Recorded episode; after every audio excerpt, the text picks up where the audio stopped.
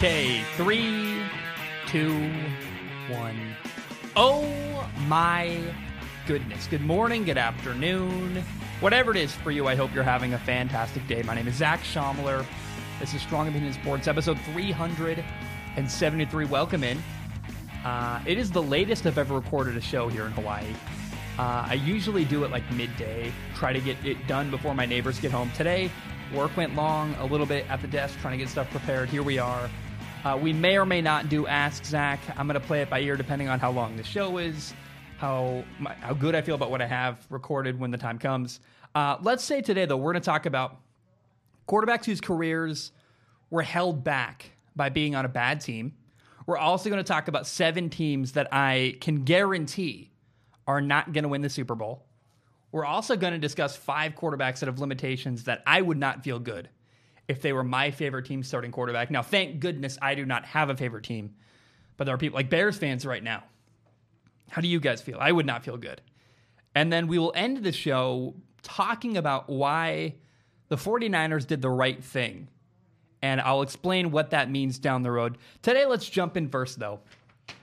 It is nearly impossible to overcome dysfunction. I think people don't realize how much that having a bad coach or bad ownership or being part of a bad organization or having bad teammates, people don't understand how much that can bring you down. And even the best quarterbacks in the entire world, guys like Aaron Rodgers comes to mind. People have been saying for years, hey, Aaron needs better receivers. So if even Aaron Rodgers, the guy who won the NFL MVP last year, is a three time MVP winner, if even Aaron needs help, what that really means is you can't do it alone at the quarterback position. Tom Brady has won seven Super Bowls. Every single time he did that, he had some help. The Kansas City Chiefs are great. They have Patrick Mahomes. Yes, he's a fantastic quarterback. But even without Patrick Mahomes, Kansas City still would have a really good roster. But there are quarterbacks that, and the common phrase you hear about them, you hear this he can't win the big game. You hear that often. This guy or that guy, he's just not capable of winning the big game. Whatever that means. It's it's massively overused. I hate that phrase. I mean, it may be true occasionally. Every once in a while there is actually a guy who doesn't handle pressure very well, gets very very nervous, gets stressed out. But the phrase that the guy that he can't win the big game. That gets overused way too much. It's massively overused. And so with quarterbacks, you have to ask the question Does the team around them help them or hurt them? So I want to talk about four quarterbacks whose careers have been hurt and held back by the teams they played for. Two are retired, two are not. Uh, now, first, let me say there are certainly more than just four quarterbacks who have been held back by the team around them. I even considered putting Russell Wilson on this list. Now, that would have been silly. He won a Super Bowl, but I would even argue, imagine what could have been if the Seahawks had gotten Russell Wilson, a good offensive line, years ago. But again, won a Super Bowl. So I do want to say, I want to put it out there. I'm curious. Once you hear my four guys, are there, please write in, tell me if there are any more people who you want me to talk about who got held back by their team who are like, hey, that guy got a rough deal. His career could have been so much greater had he been somewhere else. Now, the first guy I want to talk about is actually none other than Tony Romo. And uh, during Tony Romo's first year as the Dallas Cowboys starting quarterback, his team made the playoffs. And in 2006, in the NFC wildcard round against Seattle, with a minute left, the Cowboys were kicking a field goal to take the lead and Tony Romo fumbled the snap. It's a moment that has lived with Tony his entire life since that moment. His team lost, and for many people, it was because it was their first time watching him play. It was their first impression of Tony Romo. A lot of people that may not watch every single Dallas Cowboys game week to week were like, oh, playoff game, let's turn it on. There's not that many games going on during wildcard weekend. You watch the Cowboys game, that's the first time you ever saw Tony Romo play, and most people never forgot it and most people never moved on. And so public perception of Tony Romo started in that moment. Uh, by the way, the question nobody ever does seem to ask is why is your starting quarterback holding a field goal? I have no idea. I don't know why. To me, I would say he never should have been holding that field goal to begin with. So there never really should have been an opportunity for that to go badly. But from that moment on, the 2006 NFC wildcard game, Tony Romo fumbles the snap. Two things happen from that moment on. Number one, Tony Romo got way better. He had a phenomenal career. I thought, we'll talk about that in a minute. But the second thing that happened was the Cowboys got way worse. Their coach and the guy who built their team that year, Bill Parcells, left. And the Cowboys struggled mightily year after year after year. The only redeeming quality about the Cowboys during that era was, in fact, Tony Romo. And so people often criticize Tony for not being able to win big games. But what they failed to realize was oh, no, no, no, no, no, no, no.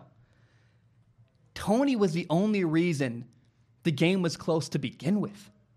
And year after year, Dallas had bad offensive lines, bad defenses. Constantly, as they are still to this day, the Cowboys were overhyped. And when the Cowboys failed to win a ton, the guy who got blamed was Tony Romo. And no one ever thought, hmm, you know, instead of blaming the quarterback, what maybe, just just possibly, could it be the team around the quarterback? I, I don't know. Because again, I, I repeat this, man. We've seen time and time again. Aaron Rodgers needs help. Tom Brady needs help. Uh, Patrick Mahomes even needs help. So why would Tony Romo be any different? But instead of look at maybe the deficiencies around him, everyone chose to blame Tony Romo. And what's really most sad is that the best team Tony ever played on came during his final year in the NFL. Remember, he got hurt, and Dak Prescott became the starting quarterback in Dallas. In fact, he lost his job to Dak Prescott because when Tony was healthy again, they said, nah, we're going on a playoff run. We had a good year. We're going to stick with our rookie quarterback. And so they chose to bench Tony Romo. And on a team with Super Bowl potential, they played their rookie quarterback rather than their experienced, battle tested veteran quarterback who'd been with them for years. And I want to put this out there because I truly believe this, and I will always believe this. In that year, during their playoff run, Dallas should have played Tony Romo rather than Dak Prescott. I believe they missed out on a shot at a Super Bowl because they chose the wrong quarterback in that moment. Should Dak have been the guy moving forward? Yeah, probably. Tony got hurt every year. Tony was, um, you know, aging, and Dak was the young, new hotshot guy.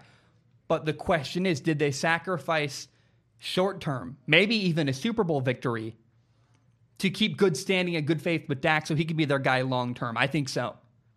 Now, Tony's an amazing broadcaster now, but I still find it a bit sad. I look around, I look back at his career, and I go, I, I think he's still retired. let, let, me rephrase it. I think he retired with a little bit still left in the tank. He, even though he's my favorite broadcaster of all time, he is a joy to watch during every single game and, and listen to. I, I still think Tony left a little bit on the table, and it's very sad the way things went down in Dallas. And it's sad the way he's remembered and not really given the respect that he's deserved, in my opinion.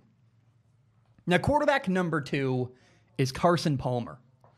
And uh, I have less to say here, but, but I would like to warn people, guys like Joe Burrow, guys like Trevor Lawrence, pay attention to the story I'm about to tell about Carson Palmer. Carson Palmer won a Heisman Trophy at USC, was a number one overall pick, a phenomenal quarterback in college. And then he went to Cincinnati. And, and this is where things began to have problems. Because Carson was a Hall of Fame caliber player who wasted year after year after year on a terrible team with a terrible organization, the Cincinnati Bengals.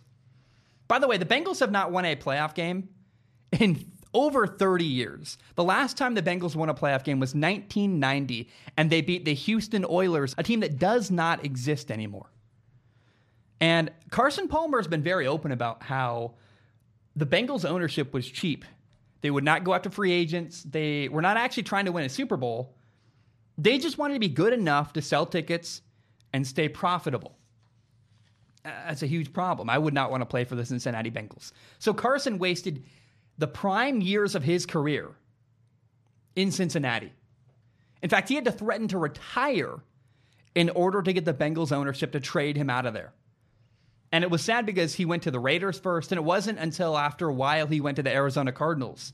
And unfortunately, he was past the prime of his career by the time he got to Arizona. He did lead them to an NFC championship game, but Carson Palmer wasted the best years of his career on a horrible, horrible team. It's very sad. He was held back by the organization he played for. So I encourage you do not be like Carson Palmer. Whether you're a football player, in finance, I, I don't know what you do in your life, but do not waste the best years of your life with bad people that suck. That's all I can say. That's the lesson you can learn from Carson Palmer's career. Now, quarterback number three is actually Falcons quarterback Matt Ryan. This is interesting. I'm sure it's a bit odd for some people. Uh, you know, he did go to a Super Bowl, but I would actually say that the fact that Matt Ryan went to a Super Bowl does actually, in fact, help my point when I point out that he's been held back by his organization. Because the one time Matt Ryan had a good coach, Kyle Shanahan, as his offensive coordinator, now the coach of the 49ers, and a good team. He had, you know, a great roster in Atlanta that year. The one time Matt Ryan had good coaching and a good team around him, he won the NFL MVP and he went to a Super Bowl. In fact, Matt Ryan even had the lead 28 to 3 in that Super Bowl. That's what Matt Ryan is capable of when he's given help. Now, the Falcons are bad right now, and that, in fact, still hurts the confidence people have in Matt Ryan. But I ask you this. In fact, ask yourself this. Look around the league. What if Matt Ryan was the quarterback of the New England Patriots right now? We would view the Patriots as Super Bowl contenders if they had Matt Ryan today, right now. What about the Denver Broncos? What if the Denver Broncos had, and it wouldn't work financially, but imagine they had Matt Ryan. That's a Super Bowl contender. New Orleans, that's a Super Bowl contender. Maybe the 49ers, nah, less so. The Miami Dolphins with Matt Ryan, that's a Super Bowl team. And so to me, that's proof enough to say, hey, if you take this guy out of the team he's on and put him in a different situation with better people around him, if we would all have confidence that, hey, Matt Ryan in Denver or Miami would win a Super Bowl, that tells me he's being held back by the team around him. That's enough evidence for me to believe Matt Ryan is held back by his organization. Now, the final quarterback on this list is one that excites me. Uh, this is a list of guys who have been held back by their organization. And I believe we will get proof after this year that Matthew Stafford is, in fact, one of those people. Matthew Stafford played for 12 years in Detroit, playing for the Detroit Lions. And I have heard countless times people say, oh, he can't win the big game, or all he does is pad his stats. And I would argue that no, no, no, Matthew Stafford is not the problem. The Detroit Lions are a dysfunctional mess. Did you know, I'm sure you do, that the year before the Lions drafted Matthew Stafford, they went 0 16. That's where they were before Matthew Stafford. He joined that team. They were awful. Even good quarterbacks need help. Now, Matthew Stafford is a great quarterback who has always been on a terrible, terrible team until now. That's the best part of the story. If you disagree, hey, no problem. Maybe you think Matthew Stafford is a bum. He's terrible. He's, he's awful. He's the reason why the Lions have been bad for years. I am sure there's a Lions fan in Detroit right now arguing that. But guess what? He got traded to LA, got traded to the Rams. So this year we're going to find out. Hey, now he's on a team with a great defense, maybe the best in the NFL. A good coach, Sean McVay, good receivers, good offensive line. This year we're going to find out who's right. I believe Matthew Stafford is going to be amazing this year, and people are finally going to realize just how much he was held back during his career by the Detroit Lions. So those are my four guys who, and I know there's more out there, four guys who were held back by terrible organizations during their career Tony Romo, Carson Palmer, Matt Ryan, and in fact, Matthew Stafford. If you have more, feel free to write in, let me know. I would be happy to I don't know if I'm going to do another topic about this, but I'm happy to consider this. And even if it's just for my own personal well being, I hate to see, oh, yeah, you're right. That guy, maybe that guy. I still would argue Russell Wilson might have got held back during his career. Let me know if there's a guy that comes to mind for you who you think got held back during their career as an NFL quarterback. All right, guys, I'm going to take a short break. When I return, we are going to talk about the seven teams that I can guarantee you will not win a Super Bowl in February 2022. Then later down the road, five quarterbacks that have big limitations. And at the end of the show, why the 49ers did the right thing. I will tell you what that means down the road. My name is Zac Shomler. I'm going to take a short break. I will be right back. All right, we are back. Hope you're doing very, very well. Uh, let's jump in. This is a segment you could qualify by saying that we're talking some. I'll be honest, and, and pardon my French, but I, I like I, I'm kind of picking on the bottom of the NFL here because there are seven teams I can guarantee will not win a Super Bowl in February 2022. That is when the Super Bowl takes place for this year. And now there might be more teams. In fact, because only one team can win a Super Bowl, therefore 31 teams are not going to win a Super Bowl. And if you're like, hey, there's other teams I can guarantee are not going to Super Bowl, feel free, write in, let me know what teams you feel like have no shot at winning a Super Bowl. There were other teams I considered for sure, but here are my seven teams I could confidently guarantee will not win a Super Bowl in February 2022. Team number one is the New York Jets. And I feel pretty good about where things are headed right now. In New York, I like their general manager. I like their new head coach, Robert Saleh. I like their quarterback. In fact, I would say Zach Wilson, their rookie quarterback, is the best rookie quarterback in the entire NFL. Now, give it five years. I think Trey Lance might be challenging him. Trey Lance could be better five years from now. But right now, I like Zach Wilson. He's phenomenal. And I think the Jets are building something. But that's my point. The Jets are building something. They're in the process right now. It's year one with a rookie head coach and a rookie quarterback. And even though I feel good about the future of the Jets, this year was not their year. And to be clear, that's probably the most gentle I'm going to be with any team on this list because team number two will go from the Jets to their former quarterback, Sam Darnold, and the Carolina Panthers. Carolina will not win a Super Bowl in February 2022. Now, this is another team I feel good about where they're headed. I like their owner. I love their head coach, Matt Rhule.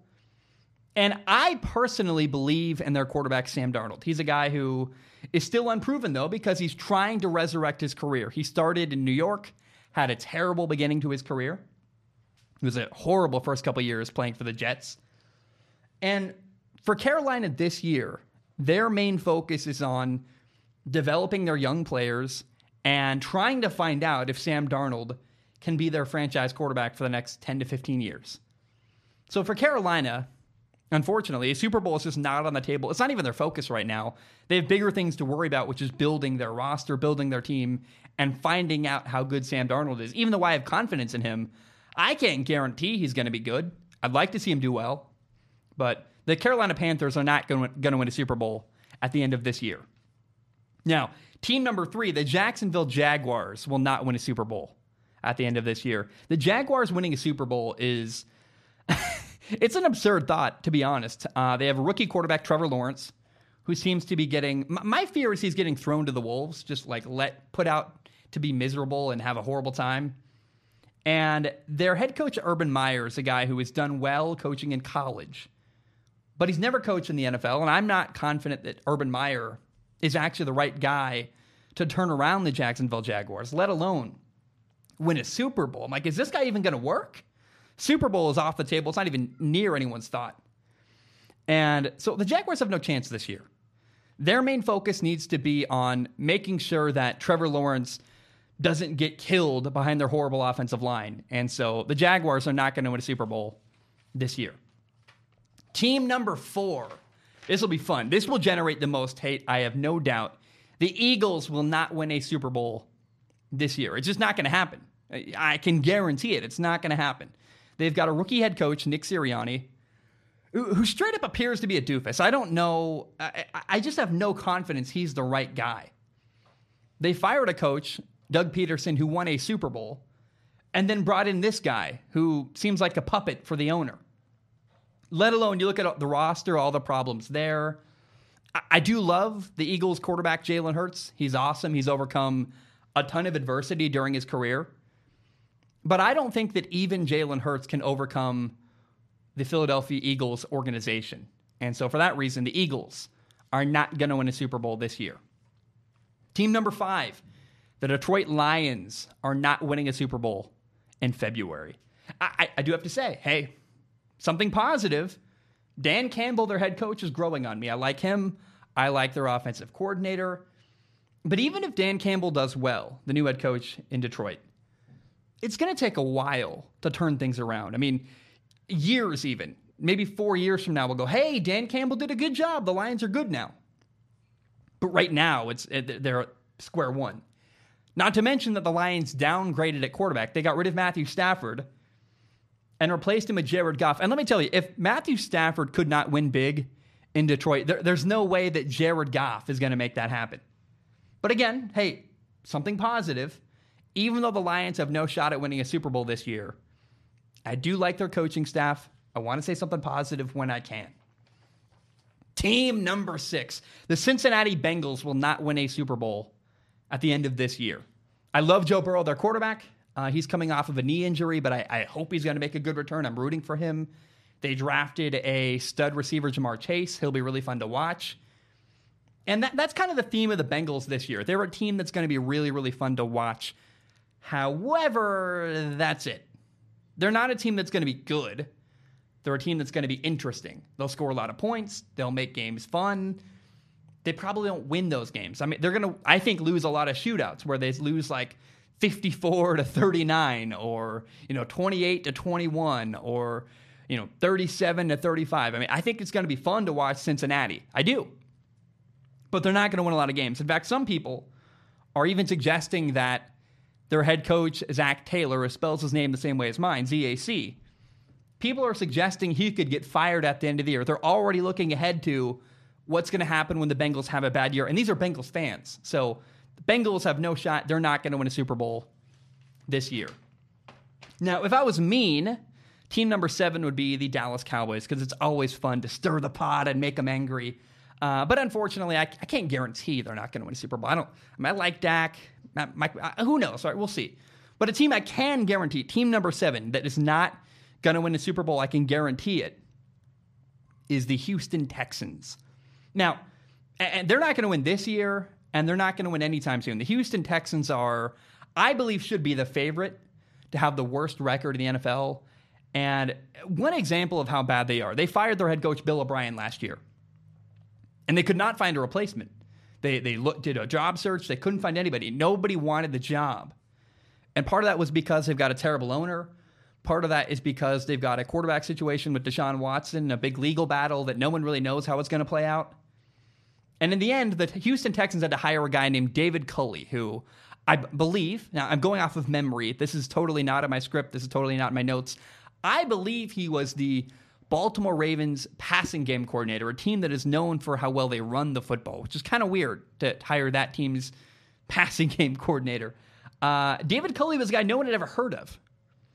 There were a lot of job availabilities this offseason. People like, oh, this team needs a quarter, this team needs a coach, that team needs a coach. Philadelphia, Detroit, New York Jets. Nobody ever heard the name David Culley come up at all until out of the blue, the Houston Texans hired him. No offense to him, but he wasn't a top candidate at all. And when you look at, they've got a coach who no one's ever heard of that I don't believe in. They've got all kinds of problems at the quarterback position, terrible ownership, a terrible roster, problems galore. The Houston Texans have no shot at winning a Super Bowl this year, and again, for years to come.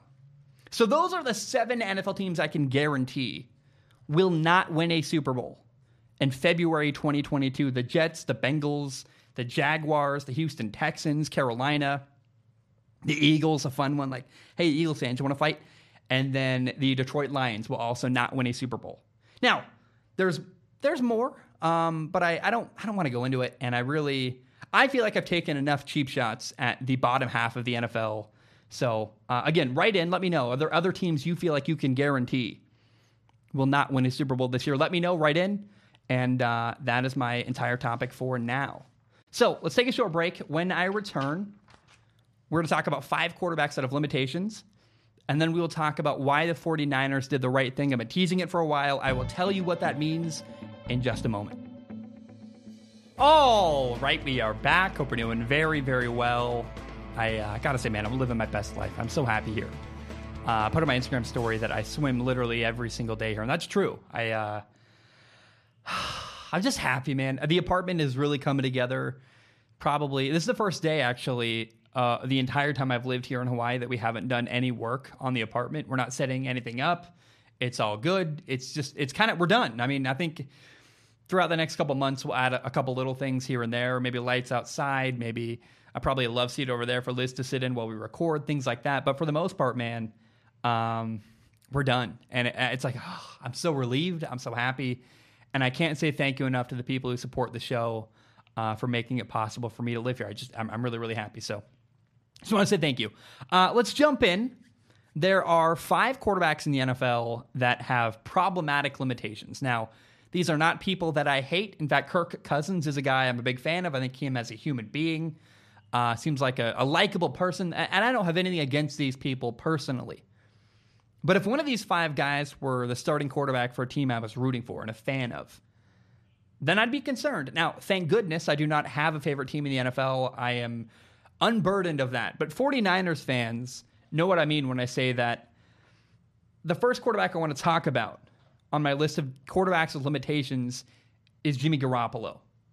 And there is a reason why the 49ers drafted at quarterback Trey Lance number three overall. And it wasn't because Jimmy Garoppolo was so amazing they couldn't help but replace him.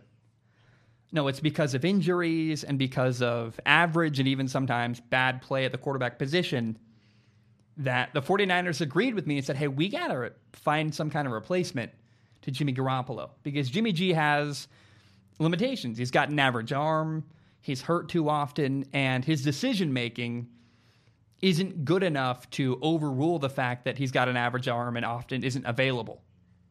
So he's a fine quarterback. Uh, I think he's going to be good for a couple weeks starting here in this 2021 NFL season. The 49ers trust him. He's reliable. He's a veteran. I'm sure he's great in the huddle calling plays, that kind of stuff, command stuff. And he's certainly, we, we've seen him win games in the past. Jimmy Garoppolo is certainly good enough to win a couple games in the NFL. But he's never going to be a top five quarterback in the NFL. There's a problem. He's just got limitations.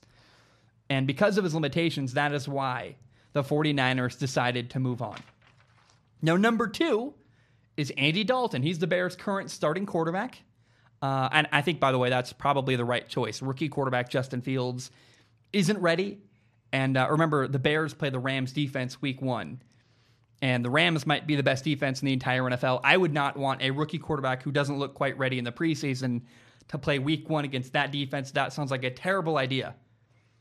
But I ask you, what is the best trait that Andy Dalton has to offer?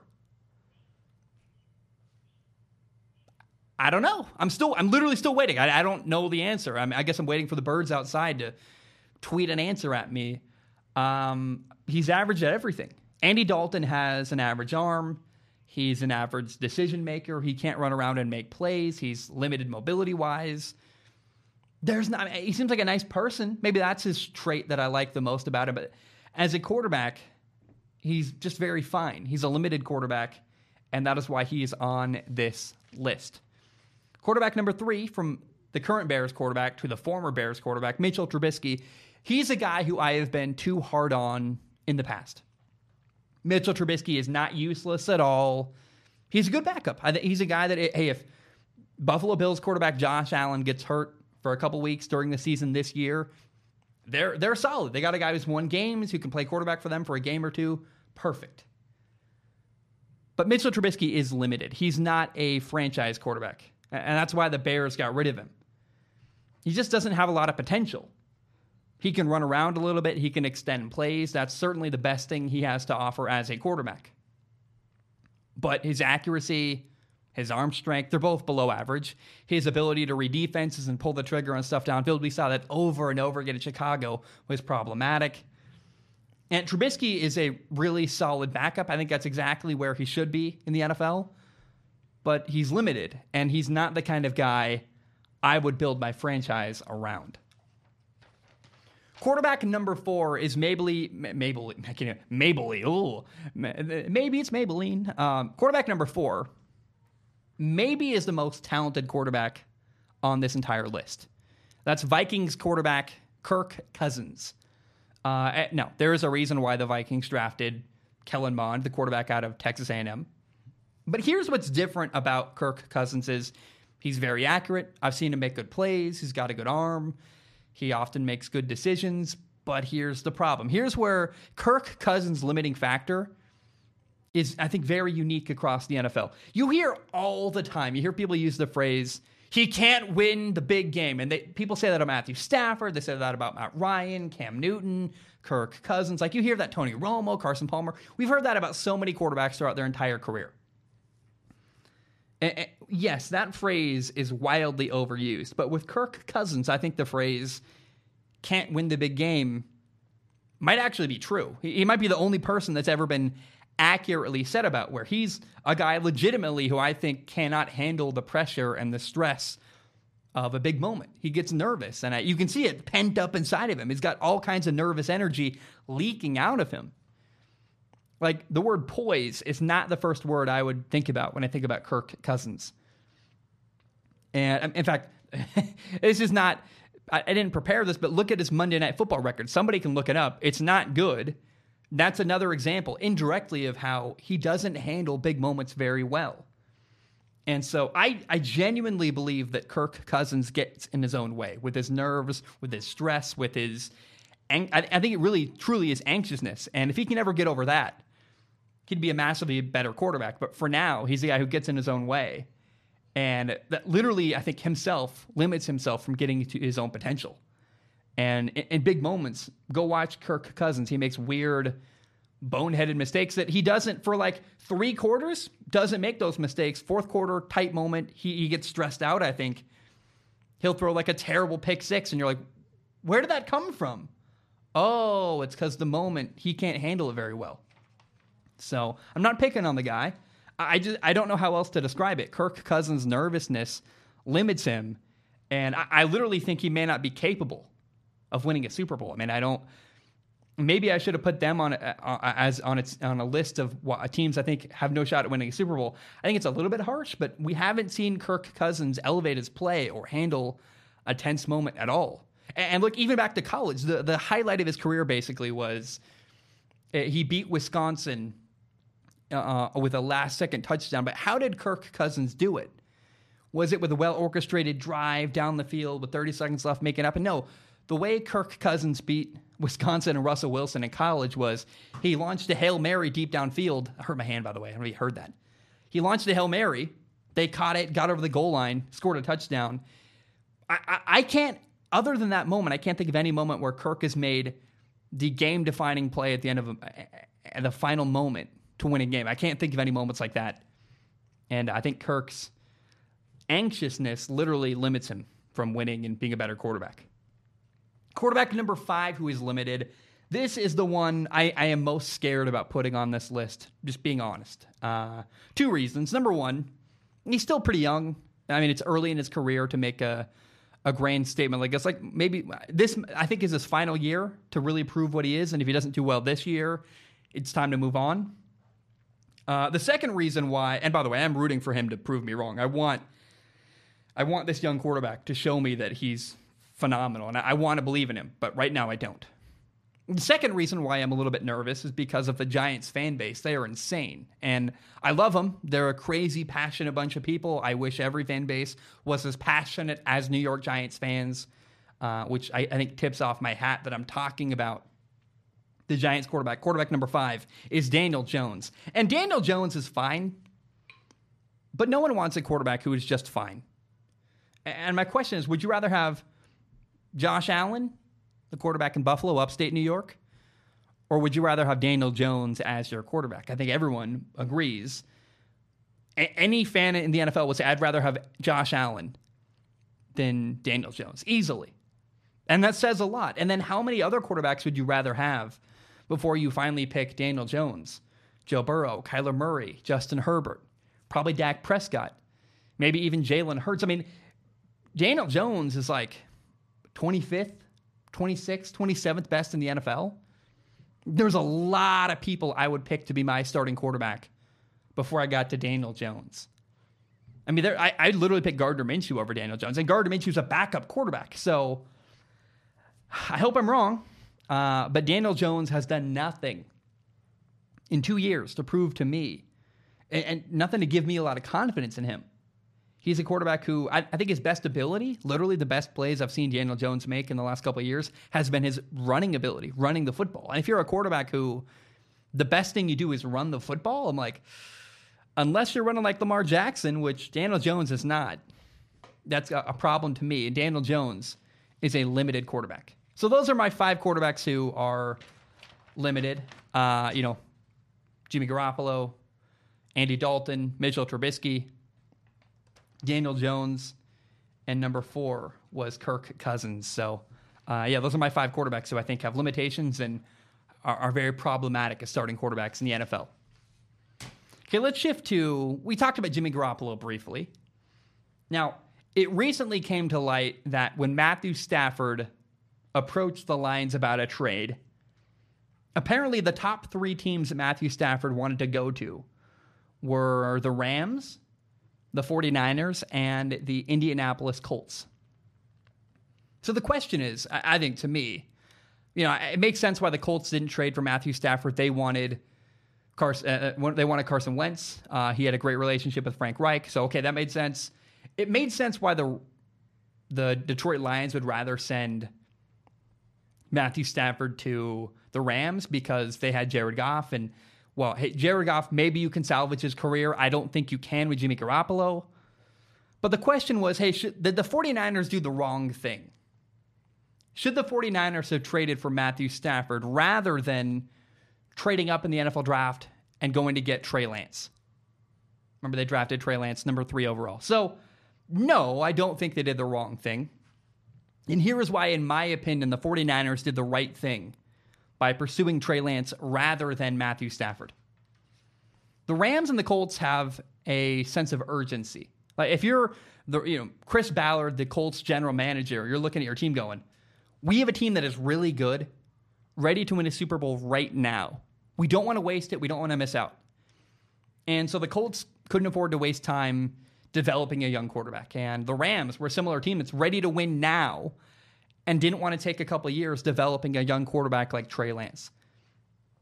The difference is the Ram, uh, the 49ers, excuse me, the 49ers are, in my opinion, not quite as ready to win a Super Bowl today as the Rams or the Colts, quarterback aside. You know, forget the quarterback for a moment, think about the team. And the 49ers, I think, are better off taking their time and developing a young rookie quarterback. Uh, because I think by the time, remember, the 49ers missed their Super Bowl window. Two years ago, they went to a Super Bowl. They lost to the Kansas City Chiefs in that game. And I think by the time their window opens up again, Matthew Stafford, who's 33 years old, could be out of his prime. So I, I think the 49ers absolutely did the right thing by making a move, trading up for Trey Lance rather than trading for Matthew Stafford.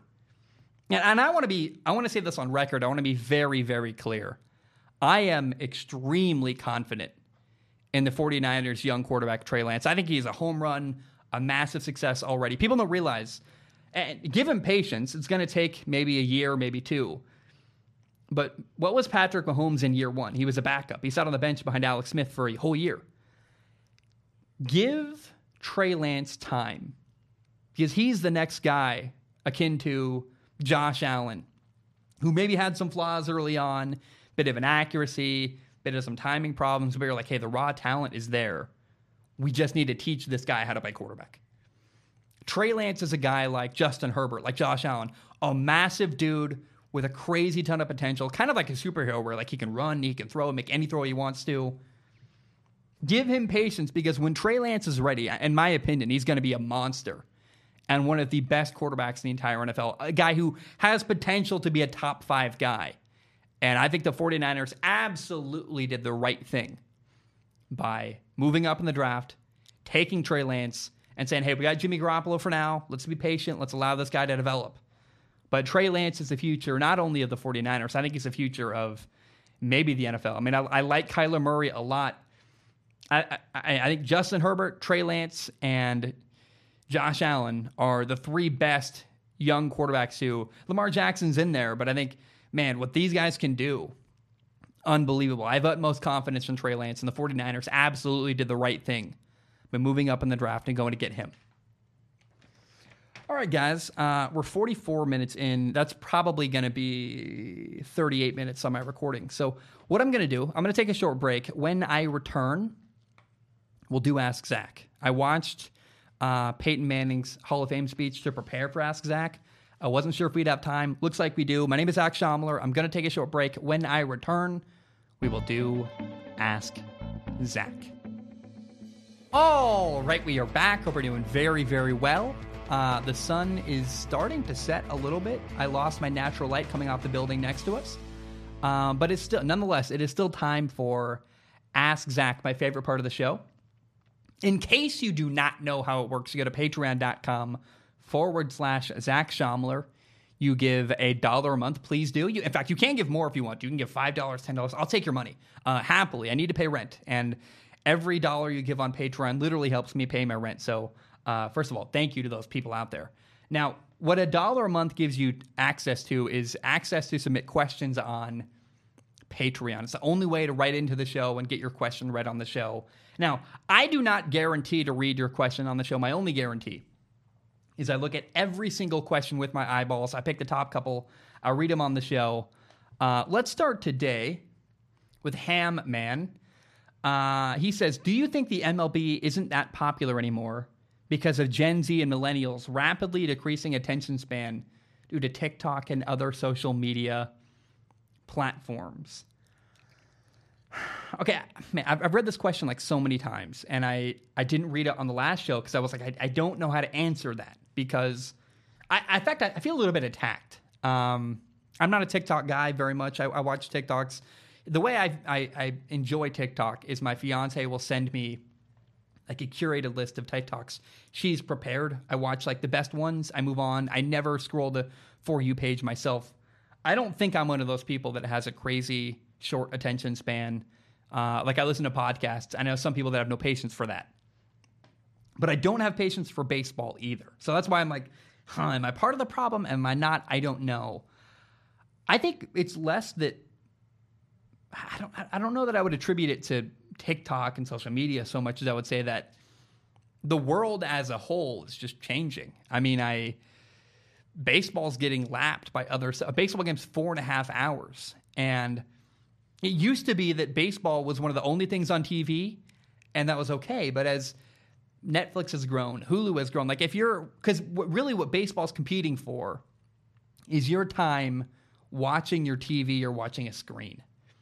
And while TikTok, sure, bites into that, I think the real problem is Hulu and Netflix and YouTube TV and all these this on-demand stuff. You can watch whatever you want. And so people don't want to watch commercial breaks. And I, frankly, I don't want to watch a four hour baseball game. I love baseball. I think baseball is an amazing sport. And I, I occasionally watch, I look up on YouTube like best at bats. And I'm, I'm okay with watching a 21 pitch at bat when I look it up, where guys fouling off pitch after pitch after pitch and staying alive and staying alive. Like when I want that content, I can go find it. But when I'm not in the mood, I don't want to watch a 21 pitch at bat. I just don't. And I think, I, I think uh, the problem is there's just so much dead time during a baseball game where I, am sitting watching a long at bat, kind of bored, probably on my phone anyway, waiting for something to happen. And it's tempting to just change to something else. And so I guess to answer your question, maybe it's TikTok's fault. Maybe it's millennials' fault. Maybe it's inherently baseball is just a boring sport and they need to. I don't know what you do. I, my favorite way to watch baseball, like there's all these Wiffle League uh, channels on YouTube, and they just cut to. It's like watching a condensed football game where you watch every moment that matters. Every strikeout, you watch the third pitch, eh, or a long at bat. They show you a long at bat or a uh, home run. Like I, I want to watch all the action in baseball. I love the action in baseball. I don't like watching the dead time where nothing's happening, maybe for innings at a time. Um, I, I, appreciate that they happen. I think it's it's it's just a rock and a hard place because, and I'm rambling now, but a perfect game is crazy. Like it's so insane that that can even happen. But I don't think I want to watch a perfect game. I hate to say that. It sounds really boring. A pitching battle. right? And as much as I can appreciate how hard that is to do, doesn't mean I want to record it and watch it. So I don't know. I don't know. I don't know how to answer your question. Maybe I'm a bad baseball fan. I love the sport. Uh, I think it's inherently flawed, the slow down period. I don't know. I, I feel like I'm rambling and I, I haven't come to any conclusion. I wish I had, but I don't. Please write in. Like, let me know what you think about what I'm talking about because I, I want to hear, I want to have more conversations about baseball because I, I like the sport, but I'm really having a hard time with how to consume it because there's so many games every day. It's four hours to watch. It's just not consumable to me. And in a world where even me, my job is to watch sports, and I find it hard to follow. So how can someone whose job isn't to watch sports every day, who only has a set amount of time, they can watch stuff? How does that person who works from nine to five every day, they get home from work, they got a couple hours, how does that person watch baseball? Do they watch baseball? I don't know. But time is limited more than ever before now at baseball It feels like a very bloated, massive waste of time where in four hours you could do a lot of other stuff rather than just sit and watch a baseball game. All right. I think I exhausted that topic, but it's an interesting question and a hard one to answer for me. I, I just feel like I talk in circles and I, I ultimately kind of get lost. Braden writes in, he says, Hey, Zac, been a while since I sent anything in. I recently started working as part of my college's equipment staff for the football team at Western Carolina which may not be much, but it feels nice to actually contribute in some way to the team. This isn't meant to flex, since it ties into my question. Do you have any stories from your time playing football of any team personnel that wasn't a coach or executive that had an impact on your time on that team or at a school slash program? If so, I'd love to hear about it, as we don't really hear stories like that much. Thank you and go cats. By the way, Braden, that's awesome. Very cool. You're part of the equipment staff. That's really, really cool. Um, couple things come to mind. I, I want to give a shout out to a guy named uh, Ryan Berg. He was a coach technically, but he was already he was we when I played college football at my final college. He was younger than me, coaching, and while he was not equipment staff, while he was a coach, I just he was so kind to me, and we spent so much time watching film together, and he blurred that line between coach. And he was also a student at the school, and I we had a great relationship, and he, he meant a lot to me. I really liked him, and I, I always will fondly think of him. Uh, I think of the people people brought us water throughout every phase of my career playing football were like the best people ever. You were so nice to them because they brought you the goods, man. Uh, they had Gatorade bottles, kind of like this one. They would squirt water in your mouth or give you one to squirt in your you know, water in your own mouth, and I, those people were awesome. Um, there was a guy named Matt who I used to warm up with every day, who was not a coach, not a player, was just an equipment guy who, but he, he was happy to catch my throws, and we would warm up every morning. Um, I I can't think of a lot, but I think like those are the people who have less incentive to be there. The equipment people, they're there because they love football, and so it's important. Like actually, one way to know. Like I, I would even ask if I was someone, I'd say, how did I, if I were like recruiting people, I'd say, how does he treat the non football personnel, the guy bringing him water, the equipment manager? How, how does a player treat that kind of person? Because that'll say a lot about who they are as a human being, is how they treat the people that they're not necessarily inclined to help because or treat well because they're going to help them regardless. I don't know if that makes any sense, but you guys do an important job because uh, you you make uh, you make our lives easier as football players. And so, um, Braden, I, I, don't know if that answers your question in a way you like, but I be as kind as you can. I, I promise you. Players are busy. They're probably not even aware. If they're treating you badly, they're not aware they are. A lot of people are busy and tired and exhausted.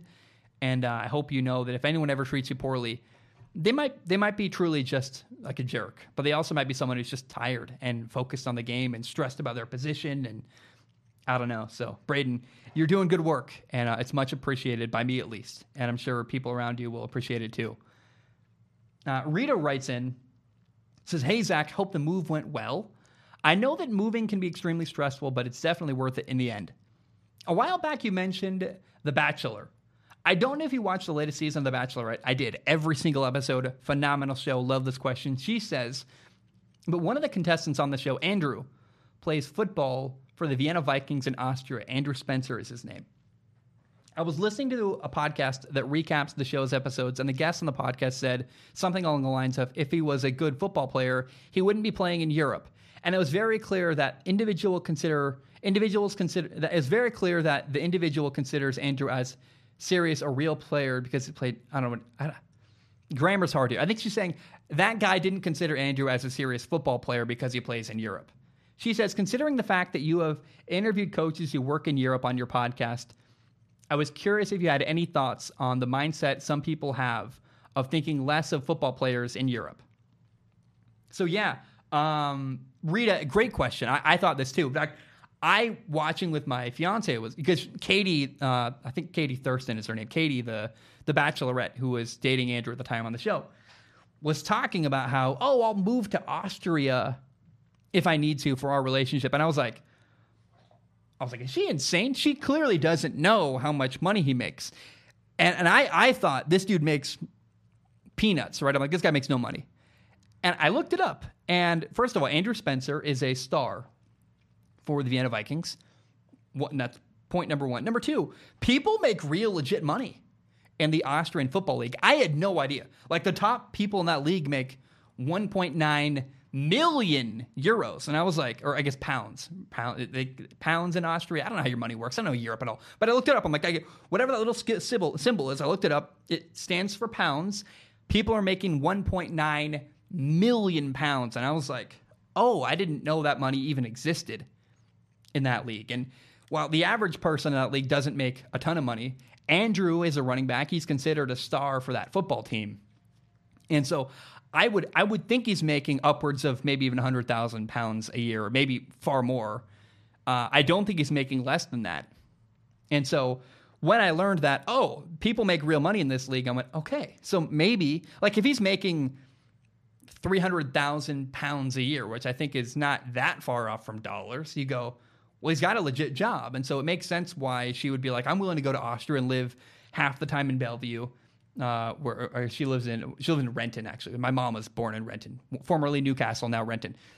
So Katie would say, well, it makes sense if I'm going to do my job in Renton half the time and half the year we're in Austria, where you make bucket loads of money. Not as much as an NFL player, but certainly much more money than I make, or certainly much more money than most people in American society make. And so, yeah, I, I didn't realize how good of a job opportunity that really was, but you can apparently make some pretty good money in Austria if you're a star. And I had no idea. I just didn't know. And so, Rita, great question. I thought that too during the show. I was like, why would he doesn't make any money there? And then I was like, oh, but maybe he does. So if the top people in that league are making 1.9, he's a guy who is considered a star. He's probably making more than the minimum, and he could be making upwards of three hundred thousand pounds a year. It's, that's a good income source, and so I, yeah, I just I I didn't know what to make of that, and I was wrong when I found out. I was just surprised. Joshua writes and says, "Were you able to catch Peyton Manning's Hall of Fame speech?" Uh, I did. I watched it today uh, on YouTube.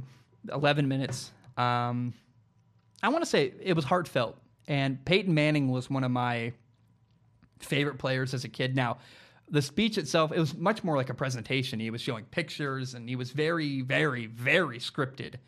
Uh, I think he talked a little bit quickly, but he also was on a time constraint. He made jokes about it. It's forgivable. He did a great job. Like, he legitimately did a fantastic job presenting um, his Hall of Fame speech. He thanked everyone he could. His dad introduced him. He got choked up talking about his dad, talking about his brothers. Uh, he talked about the future of the game. He made fun of Ray Lewis. He thanked Tom Brady for being there, which is crazy cool that Tom Brady was there. The respect he has for Peyton Manning is very, very clear. I thought the only there was one cringy part of the whole thing where he told a long story about a dream he had and he detailed moment after moment after moment of I throw to this guy and that guy and while that was a bit kind of honestly like are we still we're still talking about the ball going to you know Steve Largent and you know, Otto Graham or whatever, whatever the names. I can't remember the names even anymore now. Uh, who's the guy that got his his pinky torn off during a game? Whatever that guy's name played for the 49ers. Ronnie Lott. Ronnie better be that better be right. Anyway, the point of that story though was Peyton Manning was trying to convey these amazing players that are in the Hall of Fame. Barry Sanders, Steve Largent, John L. Like player after player after player. Jerry Rice, and how amazing it was that he was now with those guys in Canton in the Hall of Fame. So to me, Peyton Manning's speech exuded respect for the game, for the honor, for um, I, I, just really appreciated it. I was like, man, this guy, it means a lot to him to be put into the Hall of Fame. And He fought hard for that. And so, and now, very Peyton Manning esque fashion. He was very well prepared. It was a good speech.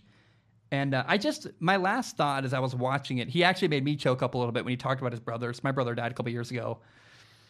And my little brother now, the one I have left, means so much to me. Um, that was a, a key moment for me in the speech. But my, my favorite thought as I was watching Peyton Manning talk and give his Hall of Fame speech was just that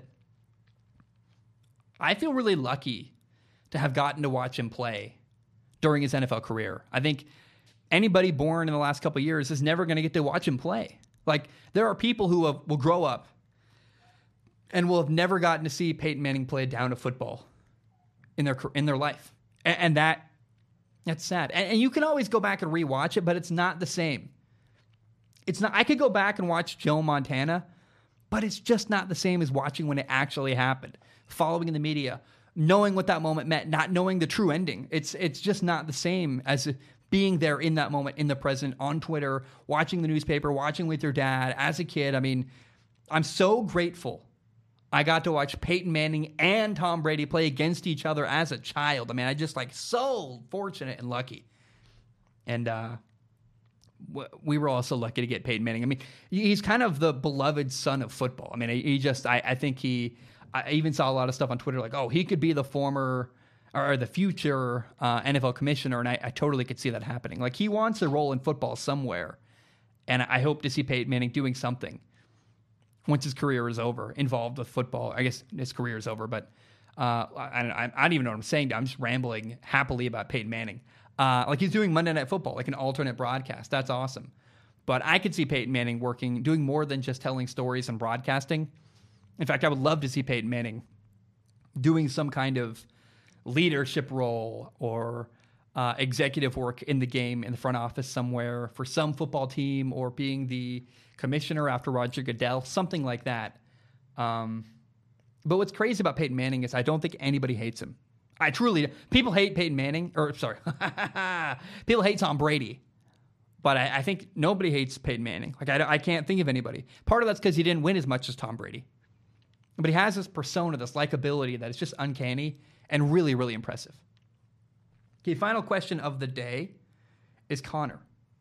He says, Hey, Zac, have you watched any of Malik Willis? He plays for Liberty, and he's so fun to watch. Connor, great question. I love that you brought this up. Malik Willis is the next Josh Allen, the next Trey Lance, the next Justin Herbert. He's the next guy who plays at a small school like Wyoming with Josh Allen or like North Dakota State for Trey Lance, who he plays at a small school, Liberty, but Malik Willis is a stud, huge arm, can run, has a great personality. He's a guy who may not be the number one quarterback picked next NFL draft. Probably Sam Howell, the quarterback from UNC, will get picked.